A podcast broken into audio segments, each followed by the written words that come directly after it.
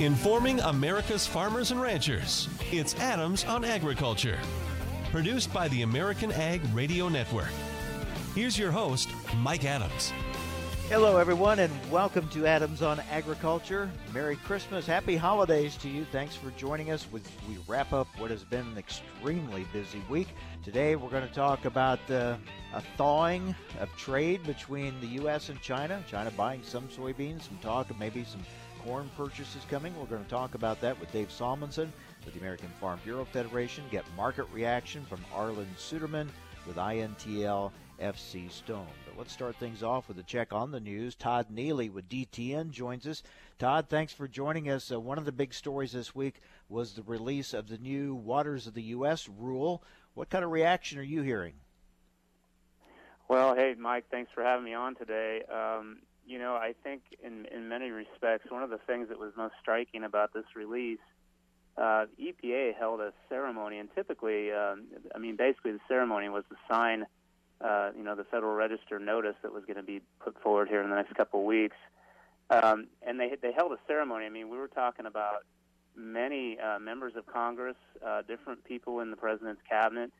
Um, and usually, you know, we've seen a few of these over, you know, the past couple of years, and it's usually a typical, uh, very short and to the point. But this thing went over an hour on Thursday, which uh, we saw a member of Congress, you know, after member of Congress get up and speak about the water rule, Uh, the twenty fifteen rule, um, and I, I think that was fairly striking because, uh, you know, when you look at the new proposal, um, the E P A seriously is trying to answer a lot of the concerns that farmers and ranchers had about the twenty fifteen rule, um, and I think on its face, I, I think this proposal definitely gets a lot closer, um, you know, to bringing some certainty to, to farmers, and I, and I, and I think one of the most interesting parts of this is it seems to re- be returning, um, you know, to the question of traditional navigable waters.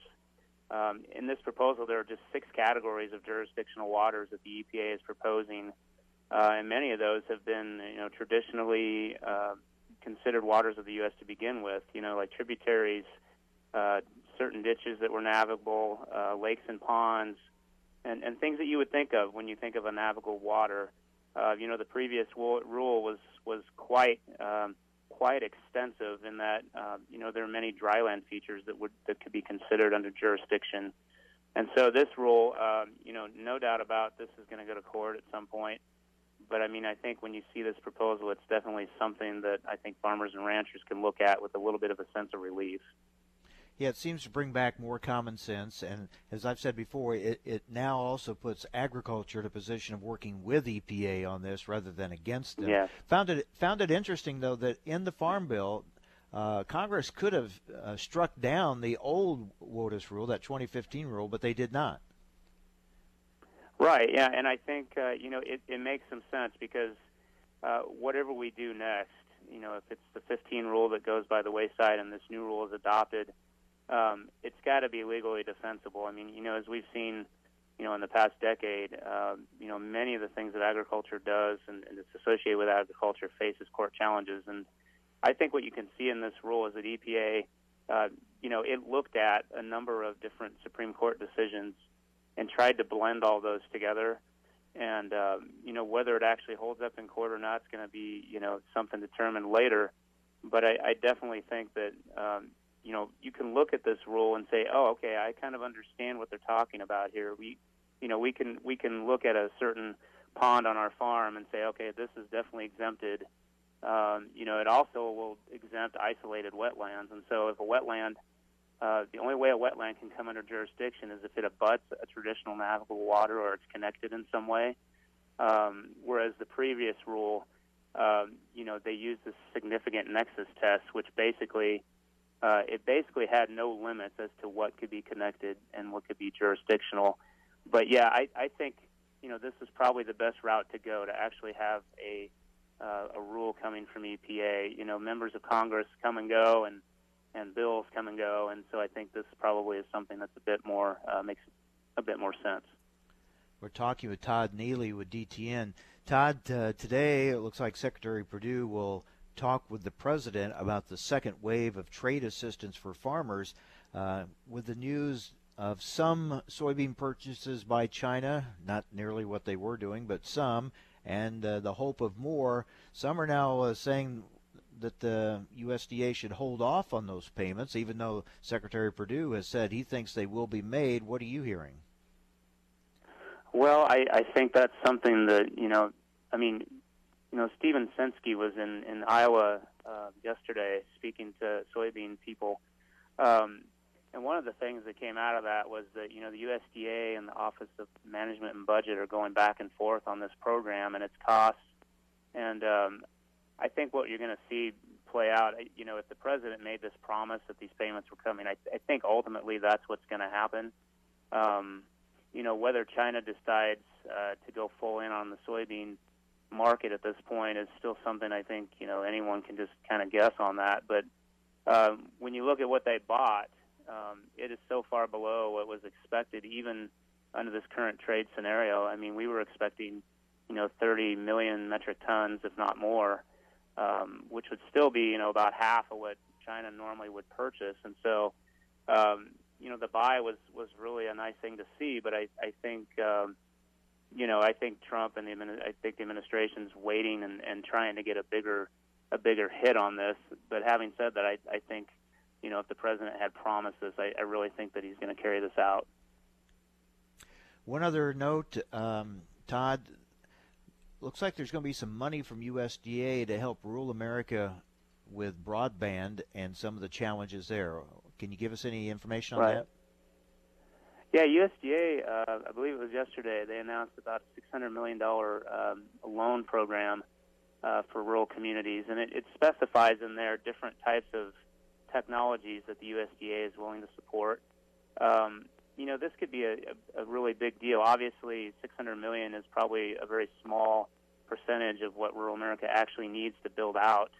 Um, you know, we're talking many billions of dollars to get this thing, you know, to, to get broadband available. And, you know, there's a lot of issues that, that go around broadband. You know, it's an economic issue for farmers. Um, you know, being online and being a presence online as, as a farmer is, is something that can be very beneficial and is very beneficial. Um, you know, we've got some areas of the country where there just is no internet access at all. And so, um, you know, on not only the economic side, but when you look at health issues, um, you know, in the opioids crisis that we see across the country, you know, telemedicine's a big deal in rural America, and it's something that I think a lot of small communities are looking at um, to use to try to, to meet some of the healthcare needs. And so when you're talking about broadband, there's a lot of different uh, rural issues involved with that. And I think, you know, we're going to continue, I think, to see more of these types of investments from U S D A, and certainly this is welcomed, but it's uh, quite a long ways to go yet. Yeah, you're right. Long ways to go. It's a critical issue indeed. Todd, thank you very much. Good to talk with you. All right. Thank you, Mike. Take care. Todd Neely with D T N. All right. Coming up next, we're going to talk with Dave Salmonsen with the American Farm Bureau Federation. U S D A confirming that China purchased one point one three million metric tons of U S soybeans this week. Uh, still way below what uh, they were buying, but perhaps a step in the right direction. We'll talk with Dave about that. Is this a thawing of relations? Are we going to get back to uh, previous sales numbers or not? We'll talk about that coming up next. Stay with us here on A O A, Adams on Agriculture.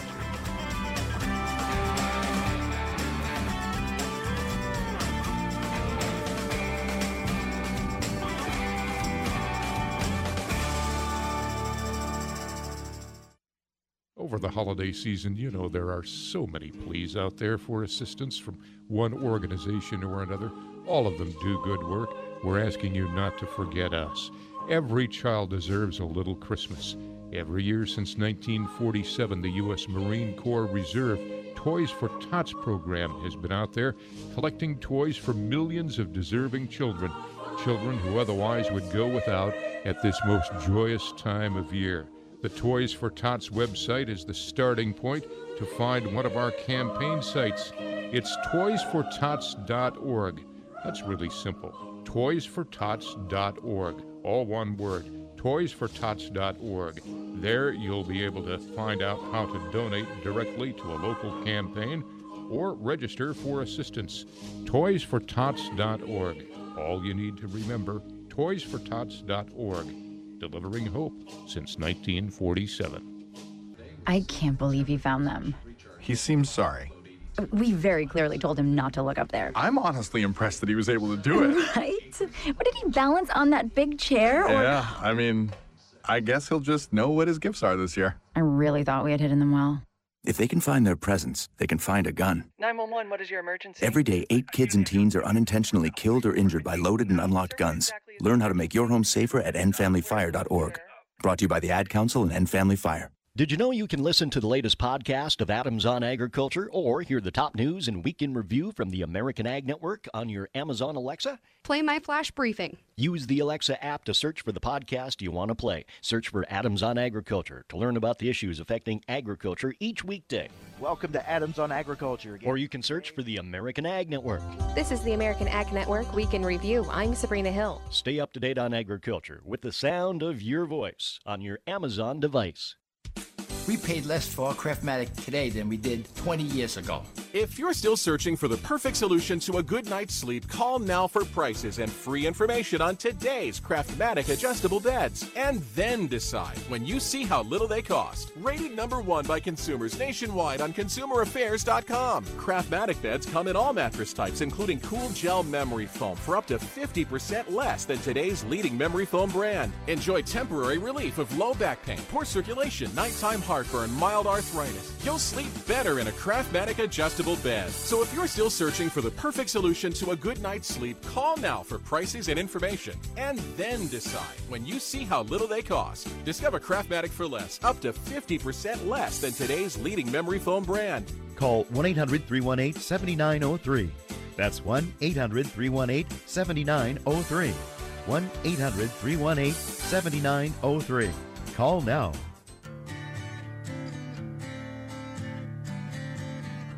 Information America's farmers and ranchers need to know. Adams on Agriculture. Now back to Mike Adams. China buying some U S soybeans. That's uh, big news. Now, it's not a big purchase yet compared to what they had been buying, but hopefully a step in the right direction. Let's talk about it with Dave Salmonsen, Senior Director, Congressional Relations for the American Farm Bureau Federation. Dave, thanks for joining us. How big of a story is this? Well, in the context of the discussions that China and U S are having, I think it's a very big story. It's one of the concrete things that have come out of that uh, meeting in Buenos Aires a few weeks ago, where we all understood, uh, we thought we understood, of course, at the time, that in the agreement to go ahead with discussions, the ninety-day discussions, that there would be some signals from China that they were serious, and uh, we certainly had uh, hoped that one of those signals would be starting some purchases of U S ag products, especially soybeans, and now we see some concrete evidence uh, that is happening. Uh, of course, we all hope there's uh, there's a lot more to come, but it is a uh, a good start to that, and fits along with the story and with what we expect to have happen uh, with better uh, U S China trade relations going forward. So a uh, and a, a good start to uh, China re-entering the U S soybean market. Okay, what's behind it? Is it just the talks or the, a, a big need by China that they needed to address for soybeans, or, or what do you think was the real impetus here?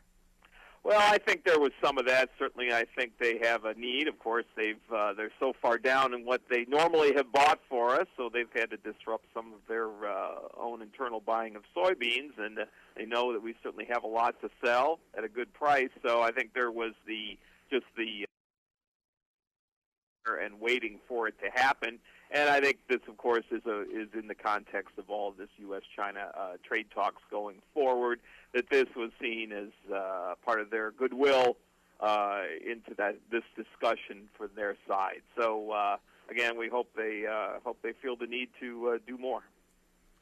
There's been some talk that uh, some corn purchases may be coming too. Well, I think that would fit in also. I think they, again, you know, if you go back to what we're, they're usually doing uh, a year ago before all of this uh, trade tension with China started uh, earlier in twenty eighteen, then you get back to the normal pattern of purchases, and they certainly uh, always buy these products from us, and uh, the demand is still there in China to have this, And if the government would let it happen, I'm sure the buyers would uh, come to the market very quickly. So uh, a, a good sign that maybe this is uh, the tension there, the restrictions will uh, will let up.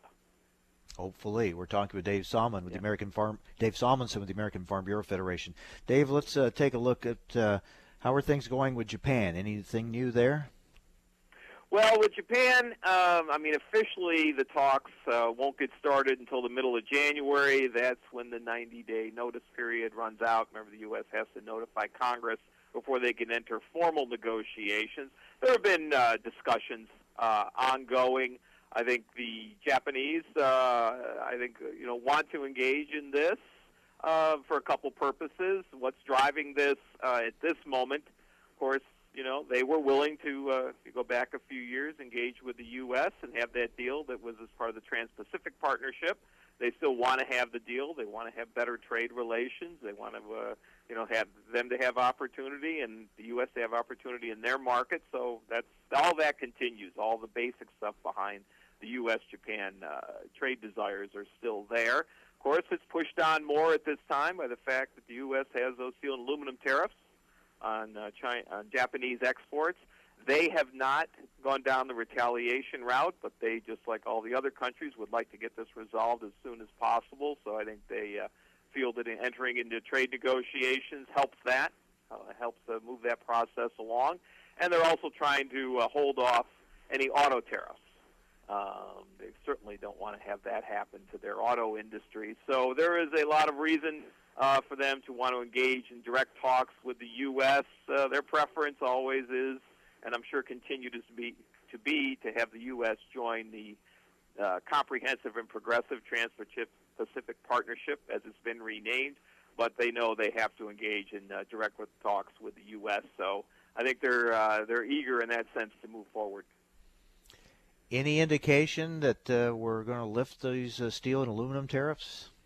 Well, we're all pushing on that. I think uh, the ag industry is uh, getting even more vocal, and uh, you know, American Farm Bureau this week, our board of directors uh, took up a few resolutions. One, of course, we went through our formal process, and our board approved uh, and came out with support for the uh, U S Mexico Canada agreement, and also approved a resolution calling on the uh, administration to try to wrap these up, try to uh, you know take care of the steel and aluminum tariff issue, because of the uh, bad impact of retaliation on U S agriculture from the various countries, you know, Mexico, Canada, China, uh, where these tariffs have been imposed. And I know there are discussions.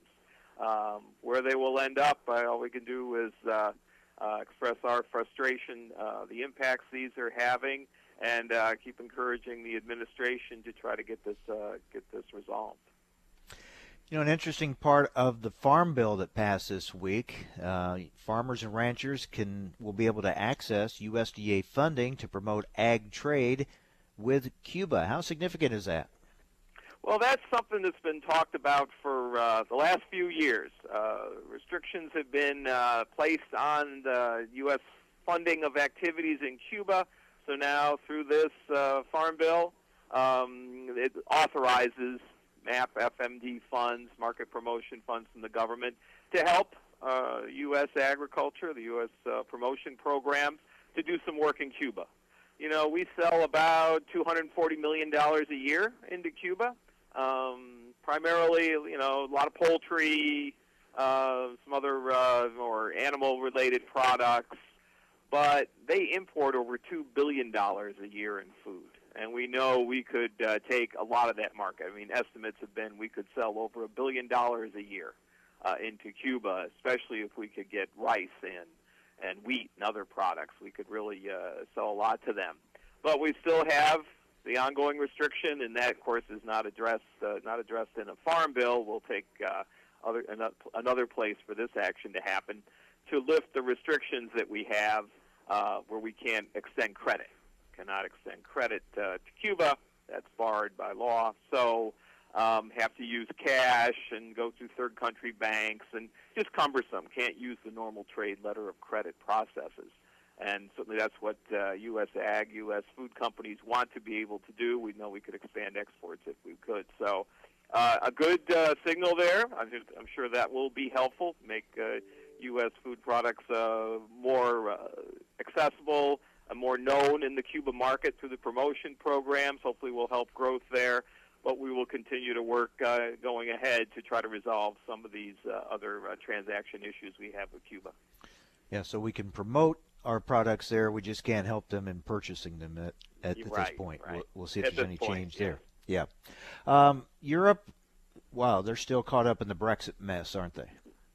Well, yes, they're uh, they're trying to do a lot of things also. We think we, we have a, a full plate. They do, too. Um, they're dealing with multiple crises with all those countries at the same time, it seems, dealing with Brexit. Um, we all follow the drama going on in Parliament these days and how that gets resolved. Um, but E U, at the same time, they have to deal with that. And they're also, you know, facing and want to have these uh, trade discussions with the U S also, which could begin early next year. Um, been a lot of issues. We're still going back and forth on how agriculture will be treated. Uh, they have internal issues, but uh, the U S is adamant, and we strongly, uh, fully support that, that the E U, if they're going to engage in a trade negotiation with the U S, has to deal with the agriculture issues that we have uh, outstanding. Uh, always we have uh, their restrictions on our exports to the E U of beef and pork and poultry, um, how they treat geographic indications, how they treat biotechnology. Um, you know, these are ongoing, uh, we view as uh, barriers to exports, barriers to trade. And so we want to, to talk about those in the context of all the other issues that uh, the U S and the E U have uh, that they need to work out in a trade agreement. So I think that's some of the um, uh, back and forth that goes on before negotiation starts. But we're encouraged that we'll actually sit down and have talks. Uh, we know they're difficult. We know these things don't happen quickly. That's the uh, state of the relationship. But we have such good we have good trade with the European Union, over twelve billion dollars a year of U S ag exports. They have really good trade with us. Some years it's up to about twenty billion dollars of ag and food products that come uh, from the E U countries to the U S. So a, uh, a very vigorous trade, and uh, we know we could do better. We know we could expand that, so we're very interested in these uh, upcoming talks. Lots going on, and we get ready for the push for a vote next uh, year on the U S M C A, so we'll have plenty more to talk about. Dave, thanks a lot for being with us. You bet. Take care. Dave Salmonsen, Senior Director, Congressional Relations for the American Farm Bureau Federation. All right, so China buying some U S soybeans. How do the markets view that, and where could that lead us? We'll talk with Arlan Suderman with I N T L F C Stone. That's coming up next. Here on A O A, Adams on Agriculture.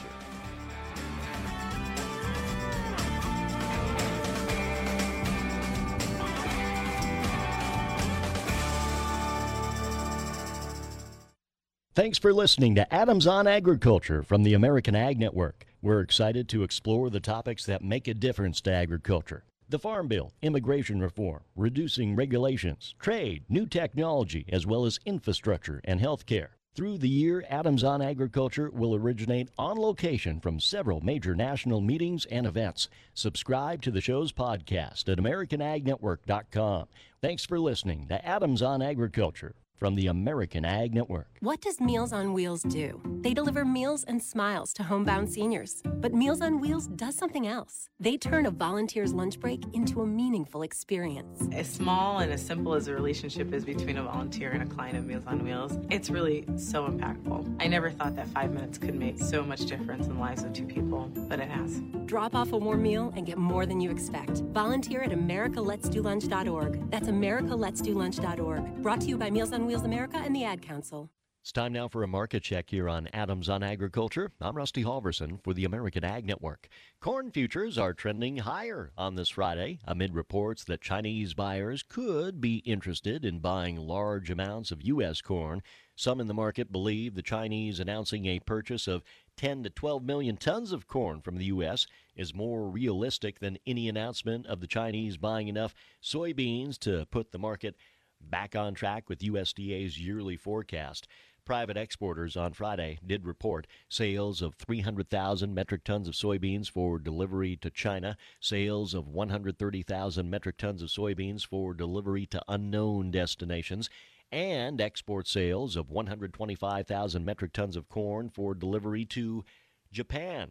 March corn settled slightly lower as consolidative trade continued on Thursday. On this Friday, trending two to three higher an hour into the day. Since December third, the March corn contract has been stuck in a range bordered by resistance at three eighty-seven and three quarters, which we are flirting with on this Friday. Gap support seen at three eighty. Chicago wheat busted to the top side yesterday through key resistance. The burden lies on bulls to defend any near-term pullbacks. Fraction to a penny and a fraction higher an hour into the day in Chicago wheat. Soybean futures trending a fraction to a penny and a half higher. January soybeans sank to a lower close on Thursday. For livestock at the Merck and live cattle futures, we are awaiting cash cattle trade in the central and southern plains. Bid seen around one fifteen live, asking one twenty-one. December live cattle, one nineteen seventy-two, up twenty-five cents. Feeders trending a dime higher. Lean hog futures, thirty-five to one forty-two higher. You're listening to Adams on Agriculture, presented by the American Ag Network. I'm Rusty Halverson. I'm here to tell you that your options for getting out of debt have never been better. How do I know? Because I'm Howard Dvorkin, the founder of Consolidated Credit. For nearly two decades, we've helped over five million people just like you. And every time we help someone, they all say the same thing. Why didn't I call sooner? If you owe too much money on your credit cards and you feel that you'll never be able to pay it off, don't wait. Simply pick up the phone and find out what our Freedom Quest program can do for you. Reducing your payments by up to fifty percent is just the beginning, but you have to take the first step. When credit card debt is the problem, we're the solution. Call Consolidated Credit now. As soon as you call, the hard part is over. Call Consolidated Credit now. one eight hundred four eight nine seven two zero four. one eight hundred four eight nine seven two zero four. That's one eight hundred four eight nine seven two zero four. fifty-seven oh one Sunrise Boulevard, Fort Lauderdale, Florida. Licensed debt management service provider, Vermont and New York banking departments, Maryland forty-nine, Oregon D M eight zero zero three one. Information America's farmers and ranchers need to know. Adams on Agriculture. Now, back to Mike Adams. China buying U S soybeans again. Let's talk about it with Arlan Suderman, Chief Commodities Economist for I N T L F C Stone. Arlan, thanks for joining us. Do the markets view this as a drop in the bucket or a step in the right direction? Yeah, see all the above. Um, but the bottom line is they're not going to fix the soybean balance sheet. We're simply producing too many soybeans.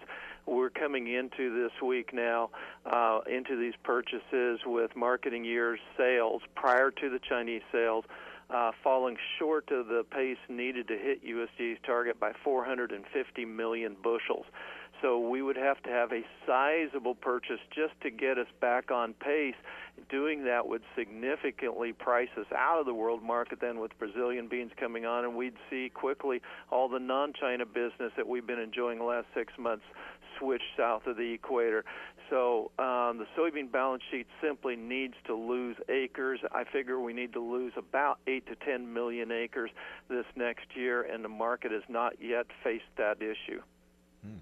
So what do you think's behind the China purchase? Uh, is it uh, a goodwill gesture, a sign of desperation? They needed beans. What do you think uh, led to this? Uh, purely goodwill gesture, gesture trying to show that they're they're doing something, making progress. Uh, I think the real news is in the other commodities that they purchase. We expect them to make significant purchases of corn, milo, perhaps ethanol, D D Gs. Uh, I think that'll have a much bigger market impact. Um, but soybeans, they're not going to, they're not simply not going to fix the balance sheet. But they know that that's what's getting all the focus. They know that that's what the administration is focused on. So they're making some purchases. Our, you know, our sources have been telling us within China, maybe six to eight million metric tons. Uh, And, and that simply isn't going to close that gap from where we are right now in our deficit. All right, so we're getting close to those uh, South American beans coming on the market to add to this situation. Where do you see bean prices going here at the end of this year and first of next year? Well, I, I'm really concerned about the fact that we're not low enough to discourage soybean acres that we need to. As I said, we probably need to lose eight to ten million acres. We last did that about a dozen years ago going into the two thousand seven growing season. We needed to switch from beans to corn, uh, a very a similar switch of loss of around, I think that year we lost eleven million acres of soybeans. That took a soybean new crop soybean to corn price ratio of about one point nine, one point nine three, which if you hold December corn at four dollars would mean uh, seven seventy beans, if I'm doing my math correctly, for November beans. I'm worried about a price war uh, between the U S and Brazil and Argentina in the February-March time period in order to accomplish that task and try to move soybeans. So I think there's some significant downside risk for soybeans while the corn market looks much healthier. How much healthier? If we, if we get a sale of China that of the scope that we are hearing from our people within China, then I think that this market could probably absorb about six million acres of corn, increase in corn acres next year with one hundred eighty bushel yield without doing real damage. So what that says is that doesn't mean we rally sharply, but it means uh, that we can absorb the acres coming nicely from soybeans without too much pr- without too much trouble, and we still wouldn't have much margin for error if we had a weather problem. And so I think that'll start attracting the fund money to uh, to spread uh, corn against soybeans. Yeah, that's interesting, because I was, as you were talking about the need to get rid of soybean, uh, switch out of soybean acres, I'm thinking, wow, doesn't that put a lot of pressure on corn? But you think uh, the market's ready to absorb that? Yeah, absolutely. When you look at the global balance sheet, uh, we need to buy a couple million acres of corn for next year anyway if we have no business with China, just so the rest of the world uh, production is falling short of growth in demand. So if you add China into that, then that increases that to a several more, million more acres, um, and that's assuming it's just a one-time purchase of corn. But right now it does make economic sense for China to buy corn. The, the math works. It, it's very attractive for them to do so, and that helps build the balance sheet and helps absorb those acres that uh, soybeans need to get rid of. Talking with Arlan Suderman with I N T L F C Stone. Arlan, I think we've tried to t- uh, remind everyone for some time now that uh, China isn't just going to be the magic bullet to fix everything in the ag economy. I mean, if we can get back to where we were or, and get some growth, yeah, that's going to help. But uh, that alone isn't going to fix everything, is it?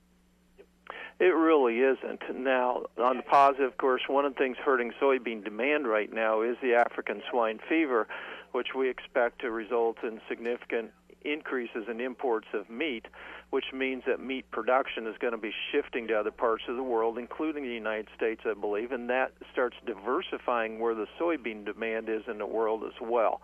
And not going to totally eliminate China, obviously, but it does start to spread it out a little bit more. And I think in the long run that that's healthier for the soybean industry, and we're not as dependent on China, which has created a lot of our problems. Yeah, talking this week with the chairman, or rather president C E O of the U S. Meat Export Federation, Dan Hallstrom, the numbers for our meat exports this year, considering all that's been going on, have been really good. They really have been, and uh, I think that's been one of the uh, well-kept secrets uh, of the year. We have increased uh, pork and beef uh, production this last year by notable levels, and we have absorbed that demand. Uh, and uh, when you start breaking down the numbers, it's impressive. And, and U S consumer demand has been doing well. For a long time, we were seeing a per capita consumption of beef really plummeting here in the United States. But in the last four or five years, it's been seeing some healthy growth and coming back as the economy has recovered. And, and that's a real positive. Then you add in the export business. We are starting to really reestablish our strength in that area. Arlan, we know a lot of this crop this year in storage. Uh, we're starting to see some stories more and more about concerns over the quality uh, of that crop. And, and that's particularly a concern, I think, for the latter harvested uh, portions of it. So uh, that becomes a greater concern, particularly for the on-farm storage as we get closer to spring and it starts to warm up and it needs to be moved. Obviously, that's a concern uh, for exports or for the ethanol, the end user who's going to be using it. You get lower quality, though. That also means you have to go through more bushels in order to get the, the productivity that you want. Um, and uh, so helpful, hopefully that'll help with our demand numbers from that standpoint, as long as we don't have considerable competition. So you're not seeing any big Christmas uh, surprise, pleasant surprise in the markets here at the end of the year? Well, that's still possible, as I said, with the feed grain side. Uh, we're hearing the possibilities of maybe ten to twelve million metric tons of corn, maybe two point five million metric tons of grain sorghum. Certainly they've been buying notable quantities of, of pork over the last several weeks. We expect that to continue. Um, but we're also hearing the possibilities of them making some purchases of ethanol and D D Gs. All of those things would start to help uh, put a little bit more of a positive spin versus the negativity we're seeing in the soybean market. Yeah, this year or early next year on those? Well, when you're dealing with China, timing is always yeah. a question. Uh, some of the chatter that we're hearing now seems to be maybe January. The, the, the private buyers we talk to are anxious to do business, but they're scared to do so until they see COFCO take the lead, see the government agency take the lead, and then they're willing to follow. So that's kind of what we're watching for. The ethanol purchases, if we could get that going again with China and D D Gs, that, that, that would be significant. That would would certainly help these margins that have really been in the tank on ethanol, and uh, and if you start improving those margins again, start uh, strengthening that demand, that would help on the domestic consumption of corn as well. Hey, what uh, what's the wheat picture? On the wheat, we hear a word of possible three to four million metric tons of wheat. I thought at first maybe it would be milling, high-quality milling wheat to blend with the supplies. They have massive supply. They have fifty-four percent of the world's wheat, surplus wheat.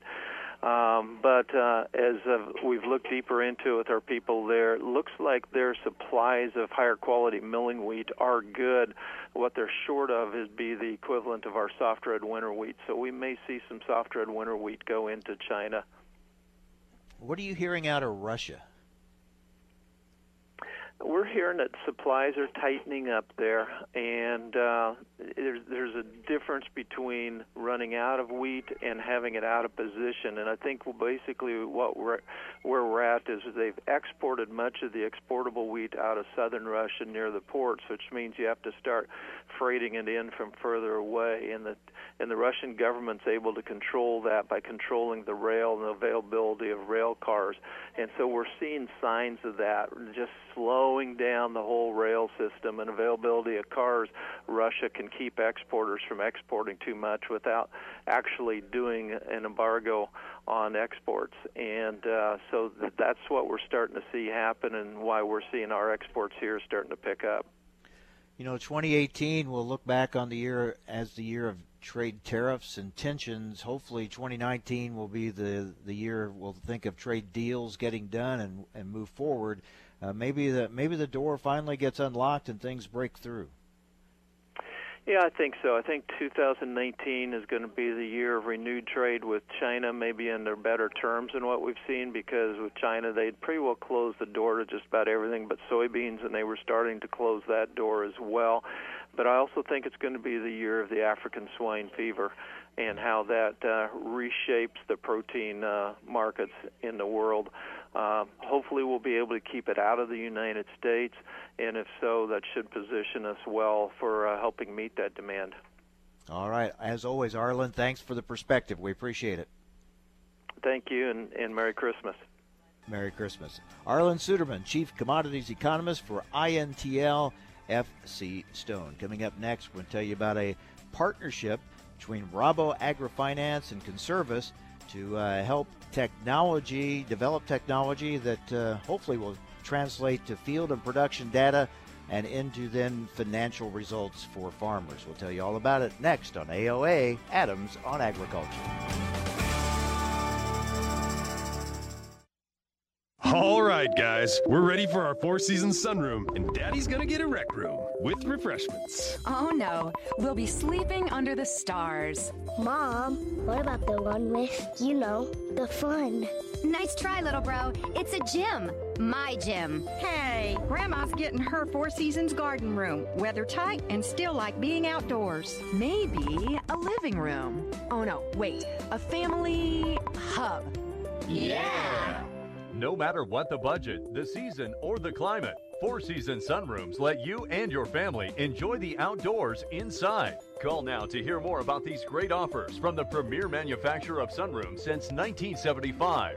More reasons for Four Seasons now. To find out more, call toll-free eight hundred, nine eight eight, four four seven seven. That's eight hundred, nine eight eight, four four seven seven. Call eight hundred, nine eight eight, four four seven seven today. Do you need a car? Been shopping only to be turned down because of bad credit, low credit, no credit, bankruptcy, or divorce? Guess what? Today's your lucky day, because now you can buy a car, truck, or S U V, just about any vehicle. It's true. Bad credit doesn't matter. No credit doesn't matter. Bankruptcy or divorce, it just doesn't matter. As a matter of fact, your job is your ticket to your new vehicle. We're Auto Credit Express, and we've helped thousands of people just like you. Antonio H. told us, great company, got me connected, and the day I went in, I drove off in the car I wanted. one hundred percent worth your time. Need a car? Get started now and drive off as early as today. Just go to eleven ignore my score dot com right now. That's w w w dot eleven ignore my score dot com. Auto financing the easy way. eleven ignore my score dot com. Get started today. Auto financing the easy way. Did you know you can listen to the latest podcast of Adams on Agriculture or hear the top news and weekend review from the American Ag Network on your Amazon Alexa? Play my flash briefing. Use the Alexa app to search for the podcast you want to play. Search for Adams on Agriculture to learn about the issues affecting agriculture each weekday. Welcome to Adams on Agriculture. Or you can search for the American Ag Network. This is the American Ag Network Weekend Review. I'm Sabrina Hill. Stay up to date on agriculture with the sound of your voice on your Amazon device. Okay, men, this is your time. Maybe you didn't choose this, but you're here now. You're gonna go out there and be an all-star caregiver. It's up to you. So what are you gonna do? You're gonna go grocery shopping, cook, clean, be there emotionally and physically. You gotta dig deeper. Drive them to physical therapy, doctor's appointments. Don't you forget about the pharmacy. I know you won't, because that's what caregivers do. Don't give up. Don't ever give up. This is your time to show the world, your family, and yourself that you're tougher than tough. Now go out there and be the best caregiver this world has ever seen. Caregiving is tougher than tough. Find the care guides you need at A A R P dot org slash caregiving. A public service announcement brought to you by A A R P and the Ad Council. If you suffer from heartburn or other digestive-related disorders, then there is a new, safe, better, and natural alternative to better digestive wellness and heartburn relief. Praxid not only provides relief of heartburn, but Praxid takes a three hundred sixty degree approach to support better digestion, protect you from harmful bacteria, and also balance your stomach to improve digestive functions. We like to think of it as the multivitamin of digestive health. It's the only product to combine all natural ingredients known for the the digestive health properties into a single patented product. Praxid also comes in easy-to-carry packs. Praxid relieves, restores, and maintains a healthy digestive system. Praxid is available here for only thirty-nine ninety-five. Shipping and handling is free, and your money back is guaranteed. To take advantage of this special radio offer, call now one eight hundred, eight two nine, five seven zero five. That's one eight hundred, eight two nine, five seven zero five. Again, one eight hundred, eight two nine, five seven zero five. What does Meals on Wheels do? They deliver meals and smiles to homebound seniors. But Meals on Wheels does something else. They turn a volunteer's lunch break into a meaningful experience. As small and as simple as the relationship is between a volunteer and a client of Meals on Wheels, it's really so impactful. I never thought that five minutes could make so much difference in the lives of two people, but it has. Drop off a warm meal and get more than you expect. Volunteer at america lets do lunch dot org. That's america lets do lunch dot org. Brought to you by Meals on Wheels America and the Ad Council. Information farmers and ranchers need to know. Adams on Agriculture. Now, back to Mike Adams. And joining us now is Sean Smeins, General Manager of the Central Territory with Rabo AgriFinance. Sean, thanks for joining us. Uh, tell us about this new partnership you've entered into. Well, we've entered into a partnership with Conservis, a data software company, where uh, we're going to do a co-marketing and product development through their through their company out to all of our clients. So we're really excited about it uh, and the, to be getting involved in the, the data side of farm agriculture. How did this come about, and why did you want to get into a partnership like this?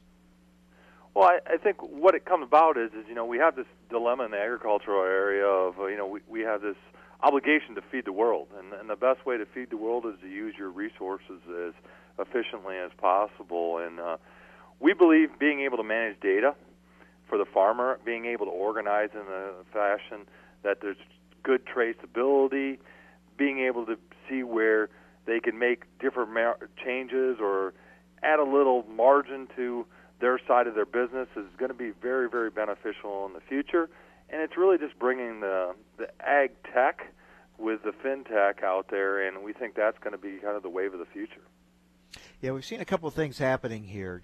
Uh, one, the gathering, the collection of data, but then also along with that then attempts or efforts to find ways to make that valuable or, or show its potential value, make it profitable, make it help uh, a farmer's individual operation. That's been somewhat of a challenge. It has been a challenge because it's it's been very disconnected with all the different products that are out there and the software that's out there.